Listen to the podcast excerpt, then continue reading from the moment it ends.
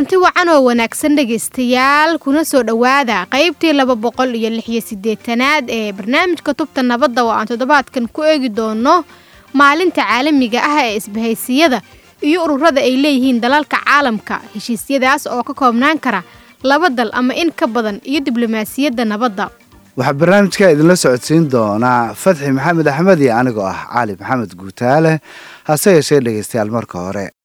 maalintan caalamiga ahi waxa ay tahay maalin loogu talagalay in lagu maamuuso wada shaqaynta iskaashaanburaysiga amaba iskaashiga ka dhexeeya dalalka caalamka si kor loogu qaado amaba loo horumariyo nabadda adduunka. Waxaana xiriirkan uu yahay mid horumarinaya islamarkaana sare u qaaday nabadda adduunka wada shaqaynta dhinacyada horumarka iyo dhaqaalaha caalamka intaba. Waad mahadsan tahay guutaali haddaba si aan wax badan uga ogaano muhiimadda maalintan iyo qiimaha ay u leedahay dalkeena soomaaliya ayaan waxaan la xiriirnay axmed gacal oo ah hormuudka kuliyadda siyaasadda ee jaamacadda caalamiga ah ee s i u.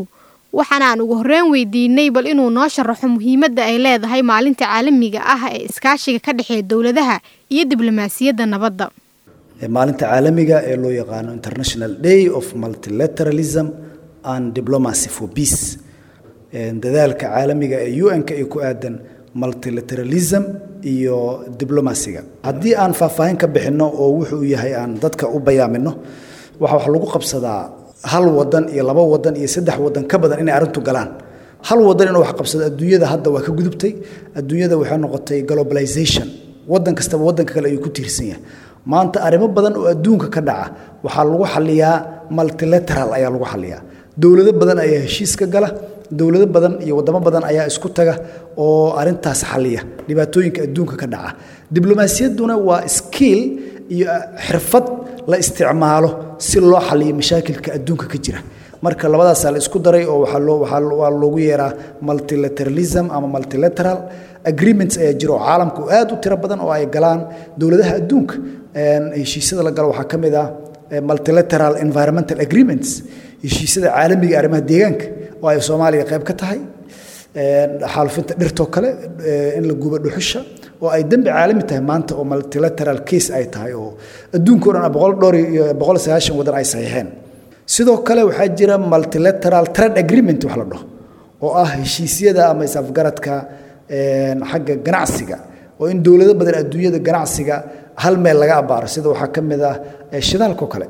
hay'adda caalamiga ee ganacsiga adduunka waa multilateral agreement waaye oo xagga ganacsiga ah. Sidoo kale waxaa jira multilateral agreements oo iyadana loo galo xagga human rightska xuquuqda bani oo ay ka mid tahay tacadiyada adduunka ka dhaca maanta sida genocideko kale maanta xasuuqoo kale oo maanta aad aragteen in qof dembi hadduu galo oo adduunka dhan uu raadsanayo. Maxaa yeelay waa multilateral agreement. Sidee soomaaliya uga faa'iidaysatay isbahaysiga iyo ururada caalamiga ah iyo diblomaasiyadda nabadda ku dhisan. Annaga dowladd waxaa noqonnay oo rasmi ah oo jirta kun sagaal boqol lixdankii markaan xornimada qaadanay. Horumarka aan marba sameynaynay sanadba sanad ama xukuumadba xukuumadda ku xigtay waxa ay dadaal badan ku bixinayeen inay qayb ka noqdaan ururada caalamiga ee dhisan. Marka taasaa micnaheeda waxay micno weyn noo leedahay inaan qayb ka nahay maanta urur goboleedyo badan oo jira. Sida tusaale ahaan waxaan dhihi karnaa igad waxaan dhihi karnaa africa union oo aan ka mid ahayn aasaasayaasheedii waxaan dhihi karnaa inaan maanta aan qayb ka aan heshiis la saxiixano european unionka united nationka dowladahaas tirada badan oo dhisay multilateral organizations oo maanta tirada badan oo adduunka ka jira oo waddamo badan ka shaqeeya oo annaguna aan qayb ka nahay ayaa waxay keenaysaa in muhiimad weyn ay inoo leedahay annaga waddankeenna gaar ahaan waddamada aadka uga faa'iida waxaa la dhihi karaa waa waddamada burburka ku jira ama hadda soo kabanaya ee u baahan taageero dhaqaale taageero nabad ilaalin taageero u baahan ii sheeg tayeen iyo tababar. Annagu marka waxaan dhihi karnaa soddonkii sano ee burburki waxaa la dhaho capacity buildingka ama un-ka dadaalka uu ka wada hadda xalane ama ma aragta ii sheeg european unionka muqdisho guud ahaan iyo soomaaliya. Waxaan dhihi karnaa in africa marka la fiiriyo waxaan number one ka nahay waddamada ka faa'iidaystay multilateralka. Waxaana keenayso inaan annaga qayb ka nahay heshiisyada multilateral agreementiga ee adduunka ee xagga qaarad ku salaysan ama continental ha noqoto ama global ha noqoto inaan qayb ka nahay. Ugu dambeyn sidee bay isbahaysiyada iyo ururada dalalku qayb uga qaateen ilaalinta nabadda ee dalka ama gacan uga geysteen nabadda soomaaliya nabadda guud ee dalka soomaaliya qeyb weyn ayay ka geystaan. Hadda waddankeena annaga xagga amniga waxaa gacanta ku hayo oo inta badan naga taageero atmis oo hadda loo bixiyey horey u ahaan jirtay amisom. Dadaal badan oo waxay ku timid in wadamo badan oo africa ah oo african level ah inay isbahaystaan oo ay africa soomaaliya ka saaciideeyaan xagga nabad ilaalinta taas waxay ku caddaynaysaa inay ku timid dadaal multilateral inay ku timid iyo diblomacy ayay ku caddaynaysaa oo maanta dowlado badan xiriirka ayna la leeyihiin ay tahay xiriir amni iyo qaarado badan maanta waxayna leeyihiin waa xiriir amni. Waxa ugu badan ee maanta nagala taageero waa xagga amniga waaye waana problemka ugu weyn ee maanta soomaaliya ka jira. Sidoo kale waxay wax badan ka geysteen xagga tayeenta institutionada oo hadda arrimaha deen cafinta iyo tayeenta hay'adaha dowladda waxaa qeyb weyn ka qaato oo ku tabaruca aqoon iyo deeq iyo tababarba hay'adaha caalamiga ee multilateral ku yimaada ee waddankeena ka shaqeeya. Aad buu u mahadsan yahay kaasina dhegeystayaal waxa uu ahaa axmed gacal oo ah hormuudka kuliyadda siyaasadda ee jaamacadda caalamiga ah ee soomaaliya ee s i u waxaana uu waramayey barnaamijka tubta nabadda oo welina ay inoo soo socdaan qeybihii dambe hase yeeshee aan markan u gudubno axmed cabdi haadi oo isaguna ah falanqeeye arrimaha xiriirka caalamiga ah iyo siyaasadda waxaanaan ugu horreyn weydiinay bal inuu noo sharaxo waxa uu yahay iskaashiga dowladuhu amaba multilateralism oo ah isbahaysiga amaba ururada caalamiga ah. Maxayse u taagan tahay diblomaasiyadda ku dhisan nabadda? Xiriirka iskaashiyada dowladaha ka dhexeeya iyo diblomaasiyadda nabadeyntu waa qeyb ka mid ahaa siyaasadaha arrimaha dibadda ee dowladuhu ay isticmaalaan. Diblomaasiyadda nabadeyntana waxaa qeyb ka ah dowladaha xiriirka dhexeeya marka laga reebo qaramada midoobay iyo hay'adaha intergovernmentalka la yiraahdo oo dowladuhu ay leeyihiin ama ummaduhu ay leeyihiin. Tusaale oo kale haddii aan maxaa la yidhahdaa tusaale yar aan ka bixino preventive diplomacyga waxaa loo isticmaalaa in dagaal dhici lahaa meesha laga laga badbaadiyo dadkii dagaalkaas geli lahaa oo loo diro dad khibrad dheer u leh oo dowlado ka socda inay inay qabtaan oo kale. Tusaalahaas waxaa oo kugu ahaa bar dhexdeera dalka suudaan markay isqabteen ciidanka iyo iyo dadkii kaloo rabay isbeddel dalka inuu ka dhaco waxaa halkaas tegay ra'iisul wasaaraha dalka etoobiya oo dhexdhexaadin ka sameeyey. Arrintaasoo kale waxaa loo yaqaanaa preventative diplomacy ayaa loo yaqaanaa ama diblomaasiyadda nabadeynta loo yaqaanaa. Diblomaasiyadda nabadeyntu waxay ka dhacdaa dalal badan oo dagaalo looga baqayo in loo diro qof oo ururo caalami ah ama dowlado ka socda oo shaqo ka soo qabto. Un waxay aada u isticmaalaan waxa loo yaqaan ergey ama invoy ayay isticmaalaan. Dowladaha naftoodan waaweyn way isticmaalaan sida dowladaha mareykanka oo kale. Muxuu yahay tusaalaha aada naga siin karto waxa loo yaqaano diblomaasiyadda nabadda iyo sida ay soomaalida wax ugu tartay saad la socoto waxa weya meel dagaal ka dhici ayaa waxaa lagu talagelayaa ama loogu dadaalayaa inuusan dagaalkaas ka dhicin iyadoo la isticmaalayo diblomaasiyadda diblomaasiyadda saad la socoto waxaa adduunka ay qeyb weyn ay ka qaadataa nabadeynta nabadeynta adduunka. Qaramada midoobeen nafteeda waxay u asaasan tahayba waa in dowladuhu saysan isku dagaalin la isticmaalo diblomaasiyadda ama wasaaradaha arrimaha dibadda ay isticmaalaan soomaaliya oo kale markay timaado preventative diplomacyga markay timaado waxaa jirtay saad la socoto marar kala duwan oo qaramada midoobey soomaaliya ay u soo dirtay ergo ama invoice waxa loo yaqaano oo ugu talagaleen in dagaalo markaas dhici lahaa iyo xaalado taagan oo kale xal looga gaaro haddaan tusaale ku siiyo oo kale preventive diplomacyga soomaalida oo successful noqota waxaa ka mid ahaa in dowladdii cabdullaahi yuusuf iyo midoogii dib u xoreynta ee casmara heshiis lagu dhex dhigay dalka jabuuti laba kun iyo sagaalkii saasna ay ku hana qaaday ama ay ku dhalatay dowladda federaalk ee soomaalida hadda jirta. Sideebay isbahaysiyada amaba ururada dalalka iyo iskaashiga caalamiga ah uga tarjumaan kahortaga khilaafaadka dalalka ood wadaagta ah. Xiriirka oo dowladaha badan ka dhexeeya iskaashiga iyo diblomaasiyaddu waxay qeyb weyn ka qaataan in oo la yareeyo waxyaabaha loo yaqaano maxaa la yihahdaa qalaasaha dalalka qaarkood ama gudihiisa ka dhaca. Laba qaab ayayna u dhacdaa. Mid waxa weyaan waxa loo yaqaano geopoliticska oo haddii dalalka ay ku fidaan maxaa la yidhahdaa dariska nabad ay ka dhalato waxaa suurtagal ah maaragtay dalalkaas kalena inay ka yaraato maxaa la yihahdaa isheeg conflictska dhexdooda ka dhaca.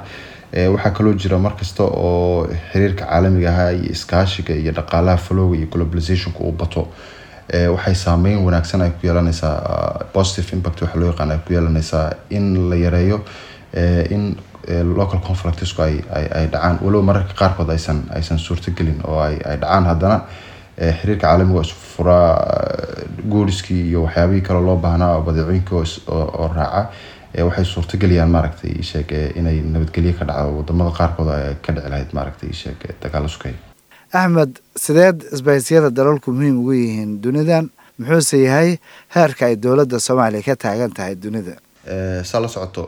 adduunka hadda multilateralism ka socdo ama iskaashiga dowladaha ka socdo diblomaasiyadda la xiriira aada ayuu u tiro badan yahay. Inkastoo hadda arrintaas khalkhal uu soo galay oo dagaalka ukraine iyo maxaa la yidhahdaa ruushka uu khatar weyn ku yahay oo ruushka saa la socoto waa mid ka mid ah awoodaha dowladaha adduunka ka jira oo oo vitoga nala codka vitoga qaramada midoobe hub nuclear ahna haysta. Hadda saacadan la joogo examplekaas khalkhal ayuu noqon karaa laakiin dhinaca kale markaad fiirsana xiriirka maxaa la yihahda iskaashiga dowladuhu maaragtay wuxuu leeyahay positive ama impact fiican ayuu ku adduunka maanta iyo siyaasadda loo yaqaan arrimaha dibadda ee foreign policy soomaaliya markii loo yimaado soomaaliya inoo burburkii kadib wasaaraddeeda arrimaha dibadda si fiican uma shaqeynaynin waxa weeyaan xaalad oo ixtiraam badan adduunka maysan ka haysanin golayaashii kala duwanaayo adduunka oo siyaasadaha iskaashiga caalamiga ay ka dhici lahaayeen ma loo eego sida awood dowlad awood leh. Markaasna waxyaaba badan oo lavrage la yidhaahdo ama awood ay yeelan lahayd dowladda soomaaliya ayaa ayaa ayaa ayaa meesha ka maqnayd. Laakiin haddana saasay tahay saad la socoto weli soomaaliya ma iska goyn adduunka oo haddaad la socoto xalano oo kale hadda waxaa fadhiya safaarada aad badan oo raba inay iskaashi soomaaliya la sameysaan turkiga ayaa jooga isagana si istraatiijiga ah u fikirayo iskaashiga ciidamo xitaa lu tababaraya dhinaceenna waa ka liidanaa siyaasadda maxaa leeyahay multilateralismka oo soomaaliya hadda maxaa burburkaas ayaana saameyn keenaya iyo hay'adihii dowligoon weli fadhiisanin siyaasad iyo maaragtay aan deganeyn laakiin dhinaca kale adduunkana waxaa weyaan weli dadaal ayaa socda oo aad ayaa la isugu dayaa soomaaliya inay qeyb ka noqoto maxaa la yidhahda ay sheeg iskaashiyada dowladaha caalamiga soomaaliyana weli waxay qeyb ka tahay qaramada midoobeyn iyo african union iyo carabta carab league iyo kuwaas dhan. Marka waxyaabahaas dhan waa meel ay ka samaysmaan maxaa la yidhahda waxa loo yaqaano multilateralismka ama iskaashiga dowladaha soomaaliyana meelahaas unbay qeyb ka noqonaysa aad buu u mahadsan yahay kaasina dhegaystayaal waxa uu ahaa axmed cabdi haadi oo ah falanqeeye arrimaha xiriirka caalamiga ah iyo siyaasadda. Waxaana uu waramayey barnaamijka tubta nabadda waa hagaag dhegaystayaal markana anagoo soo gaarnay qeybihii dambe ee barnaamijkeenna bal aan u weecanno dhinacii maaweelada aan wada dhegaysanno hees ka hadlaysa muhiimadda ballaaran ee ay leedahay ilaalinta qoondada haweenka soomaaliyeed ay ku leeyihiin golayaasha baarlamanka soomaaliya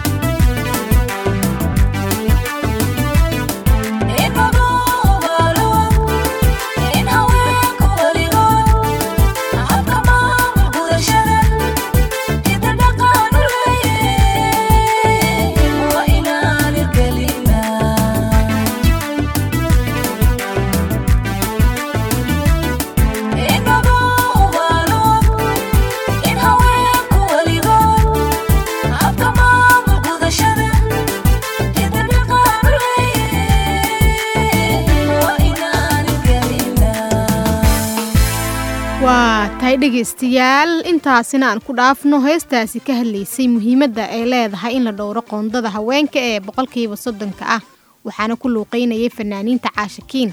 ayaan wadani iyo shaadii sharaf waxaanay u dambeysay barnaamijkeena yutubta nabadda oo ay mar kale maanta halkan idinkala socodsiinayeen. Cali maxamed guutaale iyo anigoo ah fatxi maxamed axmed. Fadlan noo soo gudbiya aragtiyadiinnaha adinkoo noogu soo hagaajin kara barta aan ku leenaha facebook oo ciwaankeenuna yutubta nabadda hase yeeshee waxaad hadda u diyaar garowdaan qaybtii u dambeysay barnaamijka oo ah qaybtii qadadka taleefanada idinkoo naga soo wici kara taleefon nambarada idaacadaha aad barnaamijkan ka dhagaysanaysaan